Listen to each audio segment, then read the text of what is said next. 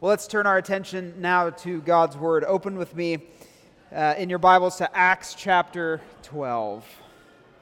Acts chapter 12. Uh, if you're new to the Bible, this is a safe place to learn how to read and study it. If you don't have a Bible or don't have an ESV, which is the version that we use, there are copies available in the lobby. Uh, you can feel free to make your way over there at any time and grab one. You can also just punch in Acts 12 ESV on your mobile device and follow along that way. You will want to have the passage in front of you. We're covering a full chapter today.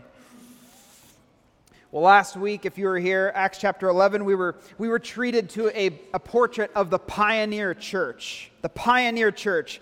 Out in Gentile territory in Antioch, the church we find is growing.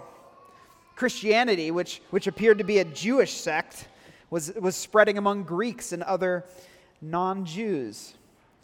So, after panning his camera out into the, the, the, wild, wild west, our author Luke pans back to Jerusalem in chapter 12, the original church, the mothership, where the very disciples who walked with Jesus were living and ministering.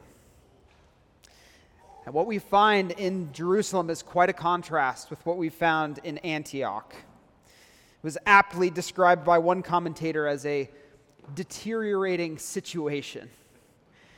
Deteriorating situation is what we're about to read about. And if you too this morning feel that you are in a deteriorating situation, this passage contains much to encourage you. So follow along with me in your Bibles. Read all 25 verses of Acts chapter 12, and then I'll pray. Acts 12, verse 1. About that time, Herod the king laid violent hands on some who belonged to the church. He killed James, the brother of John, with the sword, and when he saw that it pleased the Jews, he proceeded to arrest Peter also. This was during the days of unleavened bread, verse 4. And when he had seized him, he put him in prison, delivering him over to four squads of soldiers to guard him intending after the Passover to bring him out to the people. So Peter was kept in prison. But earnest prayer for him was made to God by the church. Verse 6. Now, when Herod was about to bring him out, on that very night, Peter was sleeping between two soldiers, bound with two chains, and sentries were before the door guarding the prison. And behold, an angel of the Lord stood next to him and a light shone in the cell. He struck Peter on the side and woke him, saying, Get up quickly. And the chains fell off his hands. And the angel said to him, Dress yourself and put on your sandals. And he did so. And he said to him, Wrap your cloak around you and follow me. Verse 9 And he went out and followed him. He did not know that what was being done by the angel was real, but thought he was seeing a vision.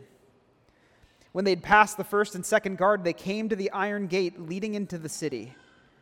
It opened for them of its own accord. And they went out and went along one street, and immediately the angel left him. When Peter came to himself, he said, Now I am sure that the Lord has sent his angel and rescued me from the hand of Herod and from all that the Jewish people were expecting. Verse 12. When he realized this, he went to the house of Mary, the mother of John, whose other name was Mark, where many were gathered together and were praying. And when he knocked at the door of the gateway, a servant girl named Rhoda came to answer. Recognizing Peter's voice, in her joy, she did not open the gate, but ran in and reported that Peter was standing at the gate. They said to her, You are out of your mind. But she kept insisting that it was so, and they kept saying, It is his angel. But Peter continued knocking. And when they opened, they saw him and were amazed. Verse 17, but motioning to them with his hand to be silent, he described to them how the Lord had brought him out of the prison. And he said, Tell these things to James and to the brothers. Then he departed and went to another place. Verse 18. Now, when day came, there was no little disturbance among the soldiers over what had become of Peter. And after Herod searched for him and did not find him, he examined the sentries and ordered that they should be put to death. Then he went down from Judea to Caesarea and spent time there. Verse 20. Now Herod was angry with the people of Tyre and Sidon, and they came to him with one accord. And having persuaded Blastus, the king's chamberlain, they asked for peace because their country depended on the king's country for food. So on an appointed day, Herod put on his royal robes, took his seat upon the throne, and delivered an oration to them. And the people were shouting, the voice of a God and not of a man. Immediately, an angel of the Lord struck him down because he did not give God the glory. And he was eaten by worms and breathed his last. Verse 24. But the word of God increased and multiplied. And Barnabas and Saul returned from Jerusalem when they had completed their service, bringing with them John, whose other name was Mark. Very words of God addressed to us this morning. Let's pray for understanding. Lord, we ask you now to give what you alone can give true knowledge of your word. And not just knowledge for our minds, but knowledge for our hearts.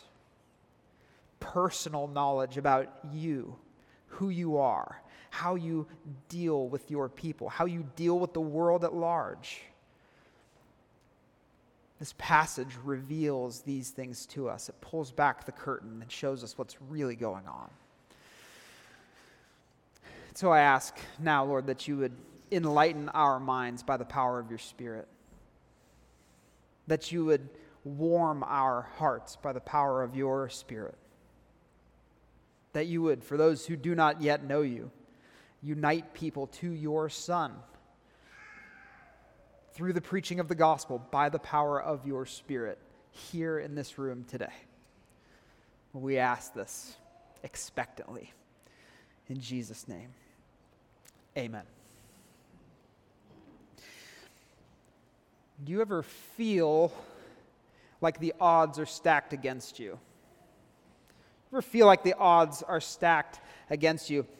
Hollywood loves to make movies about underdogs where an individual or team snatches victory from the jaws of defeat, and there are so many epic movies that follow that story arc. But one of my favorites, personal favorites, has to be the 1993 Disney comedy Cool Runnings story about four Jamaican bobsledders who dream of competing in the Winter Olympics despite never having seen snow. Not only had they never seen snow, they had no experience in cold weather or with bobsledding. Their coach was a disgraced Olympian. They were unfocused and bickered with one another. Olympic committees and even some of their own family members opposed them and what they were trying to do. My, their circumstances were not ideal. The odds were stacked against them.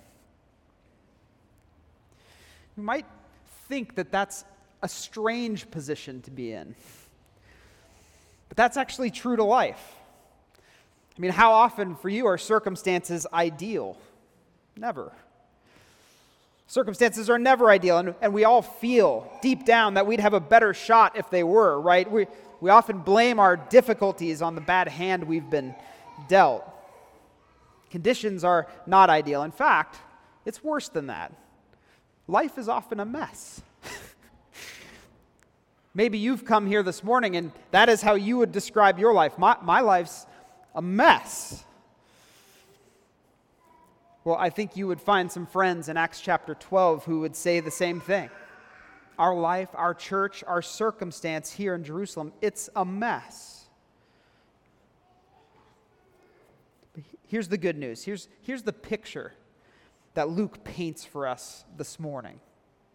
Our mess, our mess is God's masterpiece. Our, our mess is God's masterpiece. That's, that's the story of Acts chapter 12. What appears messy and backwards and all out of sorts to us, is in fact God's perfect plan playing out. Let me show you this from our passage. Four headings, four points. I'll give them to you as we go. How is God making a masterpiece out of our mess? Point number one He's directing adversity. He's directing adversity. The opening verses of chapter 12 give us whiplash after reading the end of chapter 11, again, where the church is growing and prospering in Antioch. All of a sudden, it's different. Verse 1. About that time, which that was when Barnabas and Paul were sent by the Antioch church. Again, if you remember chapter 11, Barnabas and Paul sent by the Antioch church to bring relief money to the Jews in Jerusalem. About that time, Herod the king laid violent hands on some who belonged to the church. It simply means he sought to injure and hurt Christians. Now, this Herod is the grandson of the Herod who ruled when Jesus was crucified. He's a puppet king. He serves at the pleasure of the Roman emperor, and he needs to keep his territory under control, or the Romans will do it for him, and in doing it for him, they will get rid of him. So the unrest in the city caused by Christians becomes his, his main campaign. And he leads a persecution against the church in Jerusalem. Verse 2 he killed James, the brother of John, with the sword. And then, when he saw that it pleased the Jews, he proceeded to arrest Peter also. This is helping his cause. And the murder of James appears just to be the symbol of the persecution. Other Christians were probably imprisoned, beaten, killed, but the high point is the murder of James, who is one of Jesus' original 12 disciples the first apostle to be martyred. A huge blow to the Christians in Jerusalem. We should not just zoom by verse 2. This was a huge blow to our ancient brothers and sisters. Not only was James an important leader, certainly, but likely a close friend. He probably led many of these believers to Christ and, and pastored them. His death was both deeply grieving to them personally while also being terribly frightening. And as if that isn't bad enough, Herod, inspired by the response he gets, now arrests Peter with plans to execute him. Right? A mess right out of the gate. Now, you already know the end of the story. I spoiled it for you by reading it to you ahead of time. Peter's not going to die here. But we should pause and ask just for a moment why is God letting things get so bleak? Why is he letting his leaders and followers get killed and imprisoned? And moreover, why do James and Peter have different fates? Why did James lose his life and Peter gets to keep his? Well, our author Luke provides no answer to that question. And in fact, one commentator, David Peterson, perceptively observed that without explanation, one apostle is executed and another is rescued. And listen to this comment, very perceptive.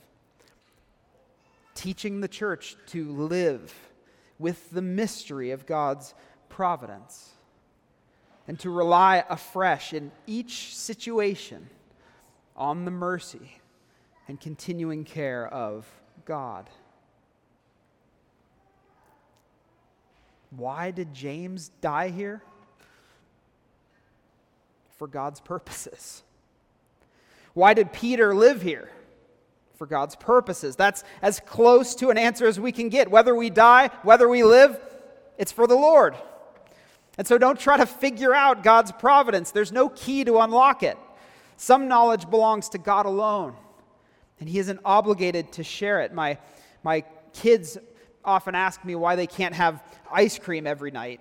And I've tried to explain to them what overconsumption of processed sugar will do to their bodies over time. But for some reason, at seven and four years old, they just don't get it. They keep asking me for more. They're not ready for that level of complexity. And all they need to hear right now is it's not good for you. Trust your dad on this one, and you'll understand later. That's what they need to know. How true that is for us, too, those seeking a childlike faith. Look, we will all suffer differently, okay? This is a room filled with people that are all suffering differently. Some of us may die untimely deaths. Like James, some of us will live long, relatively comfortable lives. Some of us will be relatively healthy. Some of us will limp along with chronic health problems. We can wonder why. We can ask God why. But ultimately, we need to hear Him say to our hearts, I have good reasons for it. Trust your Father on this one, and you'll understand later. He's shaping the contours of our lives, both the pleasant and unpleasant parts, with perfect skill, perfect wisdom, accomplishing a perfect plan. He's directing our adversity, even when it seems imbalanced. And even the most painful experiences we endure will turn out in the end to be masterstrokes in his masterpiece. He's directing our adversity. Point number two He's working miracles. He's working miracles. This should require very little explanation from the text, but this is the bulk of this passage miraculous, divine intervention. The Apostle Peter has already been broken out of prison by an angel in the book of Acts, if you remember back to chapter 5. And it actually appears that Herod and his guards knew about his previous jailbreak because they go overboard to secure him in the prison. Verse 4 has, says he was delivered over to four squads of soldiers, four squads of four soldiers each, 16 in total. One preacher with 16 armed guards. A little overkill.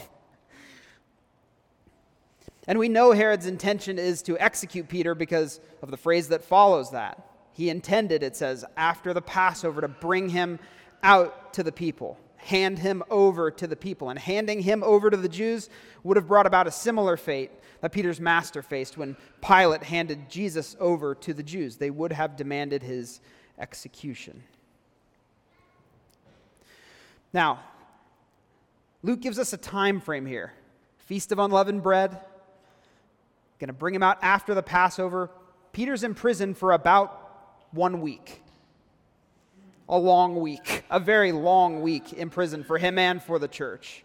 In fact, the church gets so desperate. Verse 5, look there with me. So Peter was kept in prison, but here's the church. Earnest prayer for him was made to God by the church. That word earnest is the same word that Luke uses to describe Jesus' prayer in the Garden of Gethsemane as he agonized over his impending crucifixion and death. They're not just shooting up flares, they're agonizing their prayers for Peter. Brokenhearted by the loss of James, brokenhearted by the loss of other brothers and sisters hurt or killed in the persecution. They are desperate for God to spare Peter. Look, and there's nothing wrong with being desperate. In fact, God put them in this desperate situation, and God puts us in desperate situations as well to teach us to trust Him. He's doing that here. He puts us in the middle of problems only He can solve. Look, if you ever hear yourself saying, There's nothing I can do to fix this, that's not a problem. It just means the Lord is the answer. And that it's time to follow the example of the church and bow our knees in prayer, giving ourselves to earnest prayer. That's verse 5. And the next 14 verses are God's answer to that prayer. Luke continues describing his predicament before he gets to the, the answer. Verse 6 It's the 11th hour, the night before Herod is going to bring Peter out to hand him over to the people who will have him killed. God could have done this at any point in the week, but he waits until the 11th hour. And so, Peter, here we find him. What's he doing? Second half of verse 6. Peter is sleeping between two soldiers, bound with two chains, and sentries before the door were guarding the prison. Notice again how neurotic they're being about guarding this nonviolent prisoner. They're making him sleep between two soldiers. They have him in iron manacles. There's sentries posted at the door. They're taking no chances. Humanly speaking, they have done all that they can to keep Peter from escaping. And Luke is just driving that point home. They have done everything humanly possible to keep Peter in prison. And the implication then is that only God can save Peter from this predicament. That's why the level of detail, and God does it. Peter's rescue is divine entirely. Verse 7 And behold, an angel of the Lord st- stood next to him. Okay, first sign that it's God working here. An angel shows up, and a light shone in the cell. He struck Peter on the side and woke him, saying, Get up quickly. And the chains fell off his hands unexplainedly. The guards are awake, but they don't appear to notice the angel or the light shining. They don't appear to hear his instructions to Peter. Somehow, the Lord keeps them from noticing any of the stuff that, at least according to Luke, happened in plain sight. Now, I there are all kinds of things that are funny in this passage, and they're meant to be seen as funny, like the fact that Peter doesn't wake up when an angel shining a bright light shows up in his prison cell. He's still asleep. The angel has to wake him up. it, says, it says he struck him, which sounds kind of like he punched him or something, but no, no, he tapped him awake. He had to wake, he had to shake and wake him up. Apparently, Peter's not a morning person. He's moving a little slow. And then he tells him to get dressed, put on his sandals. It's kind of like, I don't know, maybe some of you had this experience this morning, like a parent trying to get their child ready for church. But without the angelic help, you didn't have an angel helping you. How many times do I have to tell you to put your shoes on? That's basically the, the exchange with him and the angel. Get your shoes on, man. We gotta go. Wake up. Now, in verse 8, the angel tells Peter something that escaped my notice for a while. Verse 8 Wrap your cloak around you and follow me. Now, this is notable, and here's why. We know by now that Peter doesn't need a cloak to hide himself. The Lord is somehow disguising everything that's happening. So he doesn't tell him to put his cloak on to hide himself from the guards, right? It's not necessary. Why does he tell him to put on his cloak? Well, I think, plain as day, this is a sign of God's care. He didn't want Peter to be cold. That's the most reasonable explanation. He didn't want Peter to be cold. It's the middle of the night or very early in the morning.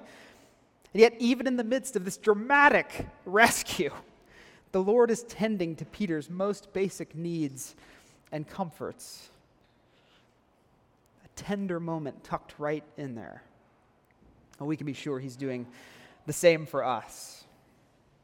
Okay, verse 9. Now we get some insight on Peter. He went out and followed him, but Peter didn't know that what was being done by the angel was real, thought he was seeing a vision. This must be a dream or vision. This can't be real. I'm sure Peter's been praying for the Lord to rescue him, but when it's actually happening, he can't believe it. And who could believe that? I, I sympathize with him. In verse 10, they walk past the guards undetected. They walk through a gate which magically opens itself. I don't know if you noticed that. This wasn't a fancy electric gate with a sensor that detects you and automatically opens. No, the point God opened the gate for Peter and just let him walk right out. And then when the angel's job is done, he disappears. At verse 11, we f- f- Peter finally makes sense of what's happened. Now, he says, now after all that, now I am sure that the Lord has sent his angel and rescued me from the hand of Herod and from all the Jewish people were expecting. He finally gets it. The light goes on in his mind, and he sees okay, this isn't just a vision. This has really happened, and it is the Lord's doing. He has done a miracle, a series of miracles.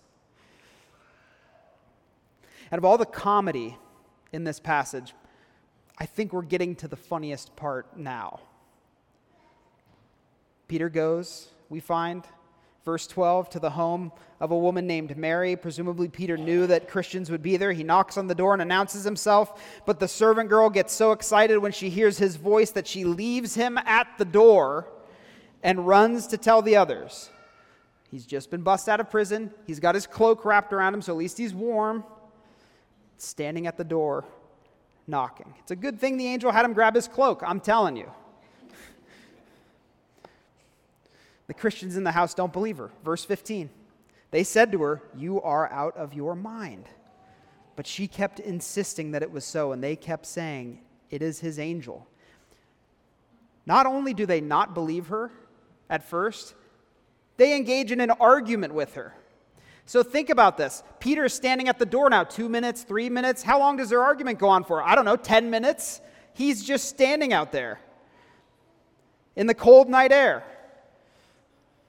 He didn't believe he was being rescued, and now the, the people who love him don't believe he has been rescued either. It was so improbable that this would happen that they couldn't actually believe it. They couldn't actually believe that God had answered their prayer. Even though we have 14 verses explaining how God answered it, they couldn't believe it. Can you relate? I can. Oh, I often pray, uh, much to my embarrassment, I often pray with little faith that God will actually answer. I would probably be surprised and in disbelief if God answered some of my prayers as well. Once they finally say, Fine, we'll go check the door to prove that you're wrong, they find Peter standing there, and the text says they're astonished. Astonished, amazed. Peter doesn't hang around, he zooms out of there. Obvious reasons. Look, Peter and the Christians in Jerusalem needed a miracle. They needed a miracle. And God gave them one. Look, it's not bad to need a miracle. What actually can be bad is not recognizing that that's what we need to keep thinking that in some situations it's all riding on us. That, that if I just had a little more grit, or a little more insight, or more determination, or more creativity, or more money, I could fix it. But that's not reality. So much of what you and I face is beyond our ability to solve. We can't change hearts, our own or anybody else's. We can't control people or circumstances ultimately. We can't heal the sick. We can't ensure the safety of those we love. We can't stop those we care about from making poor decisions. So much is out of our control. And this means that we will often be in messy situations where we need divine intervention. In fact, daily we are in situation where we need divine intervention. And so I want to ask you to consider what are you facing right now? What's in front of you right now that you know is beyond your power to fix? What are you facing right now that you know is beyond your power to fix? You're depressed by it. You're angered by it. You're hopeless about it. No amount of scheming or planning or money will make this problem go away. Only the Lord can fix it. There's a thousand things like that in your life. I'm asking you to call one just to mind. You need, I need God to do what only He can do. We need all kinds of miracles. We need all kinds of miracles, including the great miracle of regeneration, being brought from death to life by the power of the Spirit and united to faith by Jesus. All of you who believe in Jesus have experienced the best miracle. But we need more. That's not a bad place to be. It's normal to need a miracle, it's normal to need divine intervention. God will determine and do it when the time is right. Our job is to ask earnestly, persistently, without giving up. And one day, too, oh, if we persevere, one day, too, we will be in disbelief when we see how the Lord has answered every one of our requests.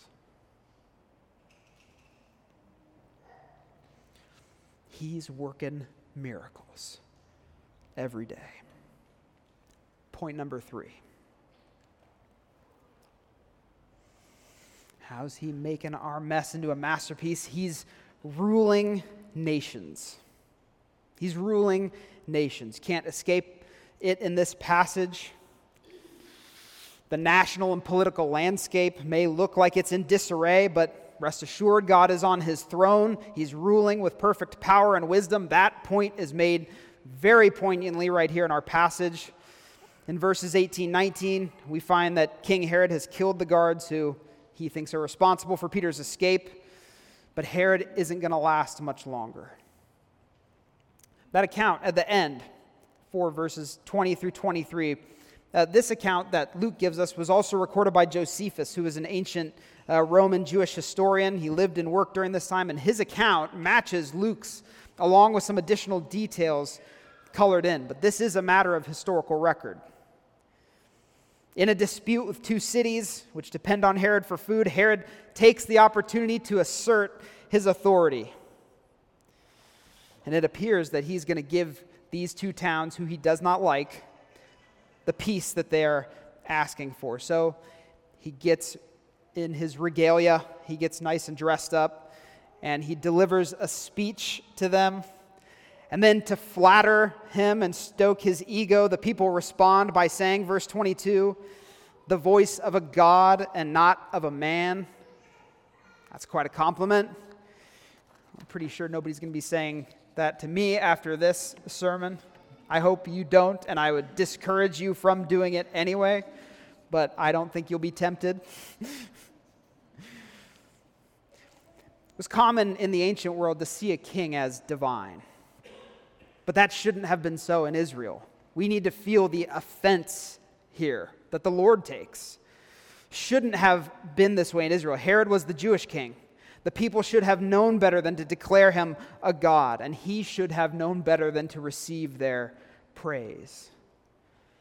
But he basks in it, he loves it, he soaks it up. And immediately, God intervenes, not to save Herod, but to judge him. Josephus' account says that in the middle of the ceremony, he became ill which is Luke's way of saying that is immediately an angel struck him down. He became ill, took to his bed, and in five days he passed away. Luke's attention, of course, is on God's role. Verse 23 An angel of the Lord struck him down. The ex- explanation because he did not give God the glory. A sobering, cautionary tale for anybody who goes on opposing the rightful rule of the Lord. The point couldn't be any clearer. God rules. God rules, even over the most wicked rulers, over the Herods of the world. Now, I'm, I'm sure if you're like me, politics are a source of great anxiety, right? Source of great anxiety. But take this to heart no matter how messy politics gets, even on a global stage, God's glory and his authority are never in danger of being usurped. God, in fact, often patiently endures bad leaders and bad governments, even using them for his purposes somehow, mysteriously. But at the time he determines, he will bring them into proper submission. And of course, I pray and hope you join me in praying. Expect that you join me in praying that God would bring our leaders to repentance and into submission in a gracious way rather than having to do it like this.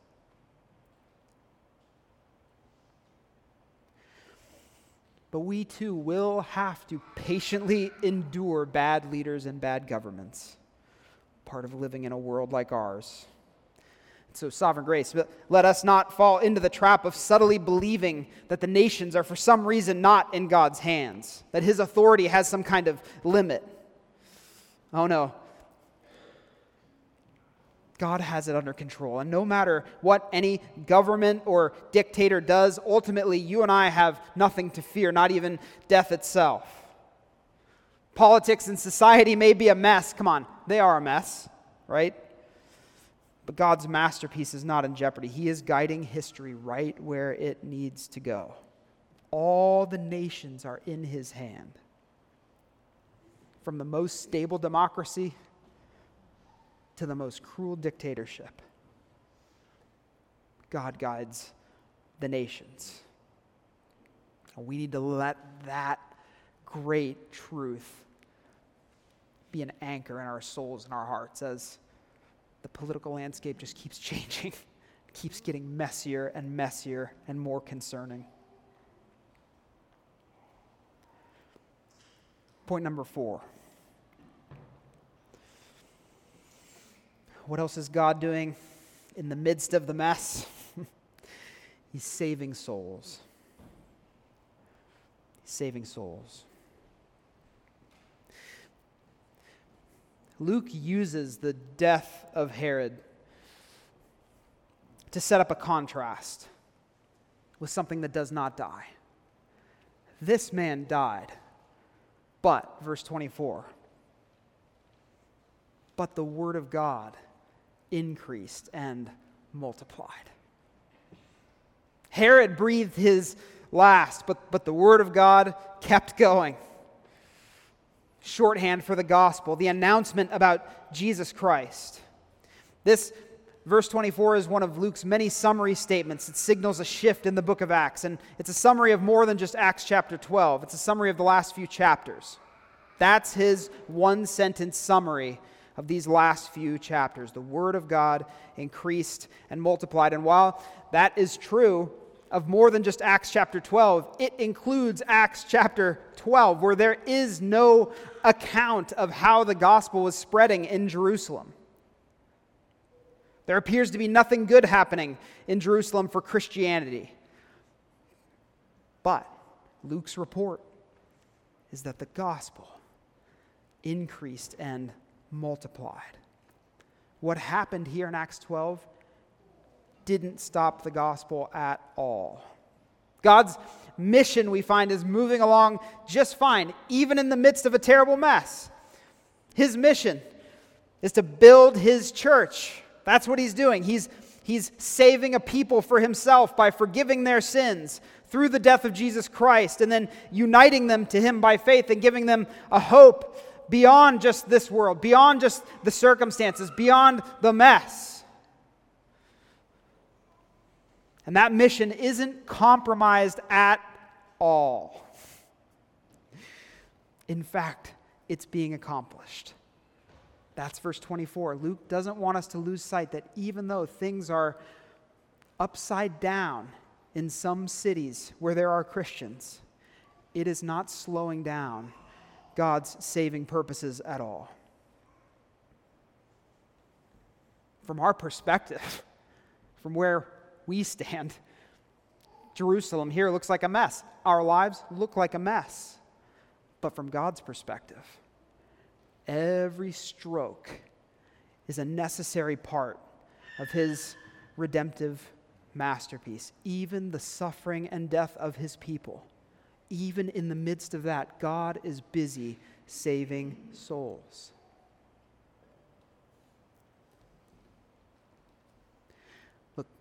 The gospel is that God sent his only Son, Jesus Christ, to earth to die in our place for our sins, rise from the dead to give eternal life to all who believe, and Jesus' death was not in vain.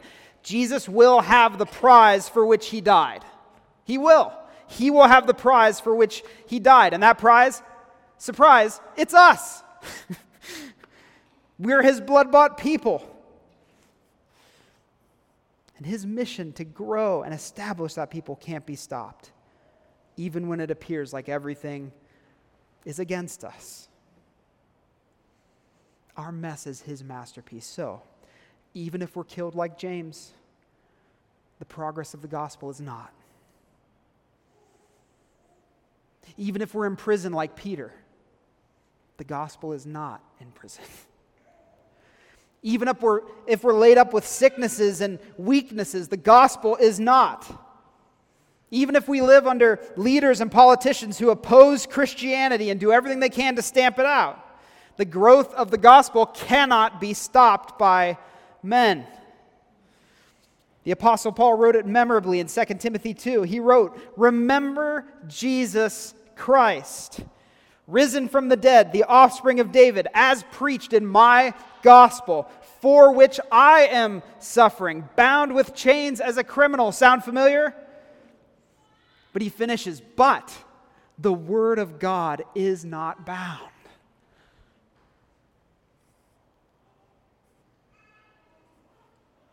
The word of God is not bound. My friends, Paul's charge is our charge. When your life is a mess, when you feel like you're screwing it up, remember Jesus Christ, risen from the dead. Remember the mess he was in. The Son of God, rejected by men, spit on, abused, tortured, crucified. Remember him. Remember that that mess was God's masterpiece of redemption. And if that mess was his masterpiece, oh my, then every mess we find ourselves in will turn out in the end to be a part of this beautiful portrait of redemption that he is just faithfully, day by day, painting. Look, he's, he's got us, he's got you. He's going to keep you. And, and in the end, when that final portrait of history is unveiled, we will rejoice at all that He's done for us, all that He's brought us through. Not one part of it wasted.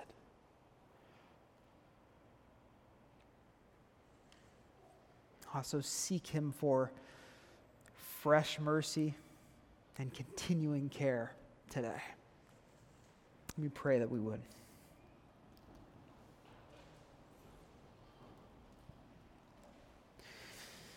Lord, it's easy for us to admit that our lives are messed up. And not just, not just the circumstances outside of us that we can't control, but even the things inside of us, our own hearts which regularly deceive us and seek to lead us astray, leading us to trust in things that aren't trustworthy, trying to get us to worship anything but you. Our hearts are a mess. And so, Lord, we again entrust them to you. Would you make sense out of our messy lives? Would you give us confidence today that the big obstacles that we're facing are no match for you?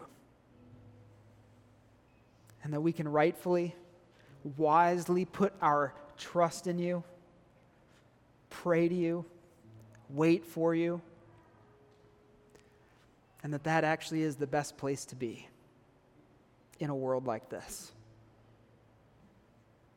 So, Lord, I pray for me, for my friends. I'll help us to hold fast to you, for we know that you are the one holding fast to us. We ask these things in Jesus' name. Amen.